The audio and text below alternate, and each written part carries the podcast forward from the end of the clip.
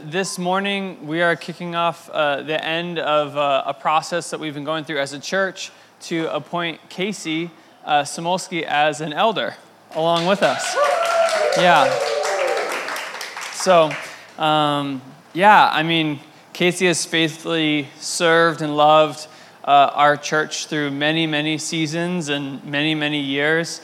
Coming LA, coming back to LA, continuing to be faithful uh, to his family and to Jesus first, um, but then also faithfully loving and serving our body uh, with so much of himself.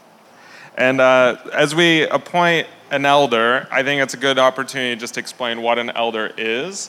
I think there's a lot of things that we can have in our minds around it because we have different uh, groups in leading things. Like this week, I'm up for election to the booster board at my kids' school. And it's like, oh, then they send the what I have to do at that if I get in that board, and I have to over I have to read a financial statement once a year, and then approve a budget. And it's like that's what it means to be the booster parent elect. And I was like, oh, that's like really fascinating. And we have C suite people who have different tasks, and we think about leadership in that way.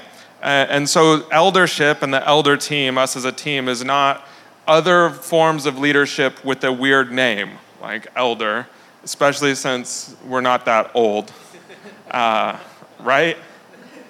Maybe in this group we're old. Anyway, so Uh, eldership in the Bible is described as people who are an example of what it means to continually come back to the repentance and the grace and the joy of following Jesus. So that there would be these, these men in the church that you could look to and you say, oh, that's what it looks like to be a work in progress who goes into the fire of their own heart and, and like sees renewal, or that's what it looks like to be a person who loves other people and who sacrifices. And even something we'll study, actually, you'll preach on this, Philippians chapter 2, talks about a different form of, of, of pursuing good stuff in your life or leadership.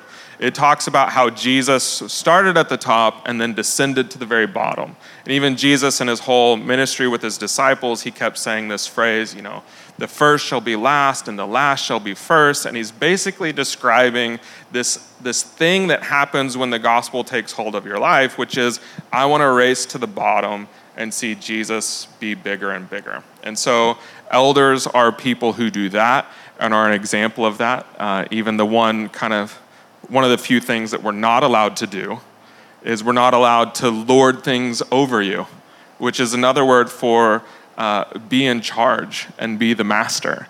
So there's all these parables in the New Testament about, you know, there's this master and then there's these servants and things like that. And elders are not masters uh, at all. Jesus is the only king and Lord. We are simply like stewards and servants within the church. And so I just think that's, that's my whole brief summary of what an elder is and what you'll be now, I guess. Or what you've already been doing. Now you'll have official naming to it. Now I want to read uh, out of 1 Peter 5 as an encouragement, uh, both to Casey but to all of us. to the elders among you, I appeal as a fellow elder, a witness of Christ's sufferings, and one who also will share in the glory to be revealed. Be shepherds of God's flock that is under your care serving as overseers, not because you must, but because you are willing, as God wants you to be. Not greedy for money, but eager to serve. Not lording it over those entrusted to you, but being examples to the flock. And when the chief shepherd appears, you will receive the crown of glory that will never fade away. Young men, in the same way, be submissive to those who are older. All of you, clothe yourselves with humility toward one another, because God opposes the proud, but gives grace to the humble. Humble yourselves, therefore, under God's mighty hand, that he may lift you up in due time. Cast all your anxiety on him, because he cares for you. Be self controlled and alert. Your enemy, the devil, prowls around like a roaring lion looking for someone to devour. resist him, standing firm in the faith, because you know that your brothers throughout the world are undergoing the same kinds of sufferings. And the God of all grace, who called you to his eternal glory in Christ, after you will have suffered a little while, will himself restore you and make you strong, firm, and steadfast. To him be the power forever and ever. Amen.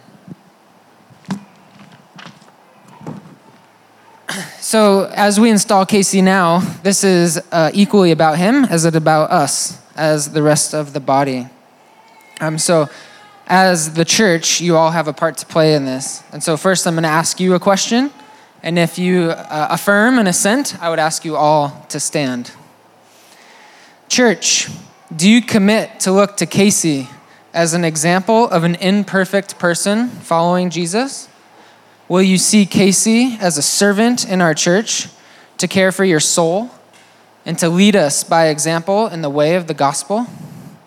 Will you love him and pray for his ministry and him and work together with him and the other elders humbly and cheerfully, submitting to our spiritual care, that by the grace of God we all may accomplish the vision and the mission of this church to the glory of God? If so, please stand. And so, Casey, now to you. And you can respond after each with I do. Casey, do you commit to live as a lead repenter, a lead worshiper, and depend on the Holy Spirit and Jesus as the chief shepherd in this body? I do. Do you, as far as you know in your own heart, desire to accept the office of elder, not because of selfish ambition, but because of your love for God and Christ's bride, the church? I do. Do you promise to be zealous and faithful in promoting the truths of the gospel and the unity of the church, whatever persecution or opposition may arise against you on that account? I do. And lastly, are you now willing to take personal responsibility in the life of this congregation as an elder, to oversee the ministry and the health of the church, to devote yourself to prayer, to the ministry of the word, and the shepherding of God's flock, reply, relying on the grace of Jesus in such a way that Soma Culver City and the entire church of Jesus Christ will be blessed? All right. Now we're going to pray for you and and formally install you.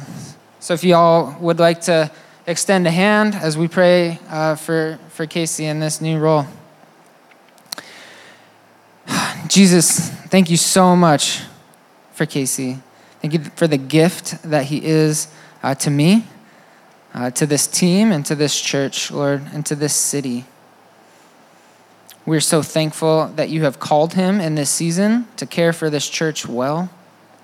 I pray that his heart, as he just vowed, would continue to be reliant on you, that he would run to you, that he would be quick to repent, quick to worship, Lord, quick to bring glory to you in all that he does. Lord, I pray for uh, strength and courage as he steps into this role, that he may be boldly proclaim the good news of Jesus in his family and in his workplace and in this body. Lord, so that your kingdom could come here in Culver City as it is in heaven. We pray these things in your name. Amen.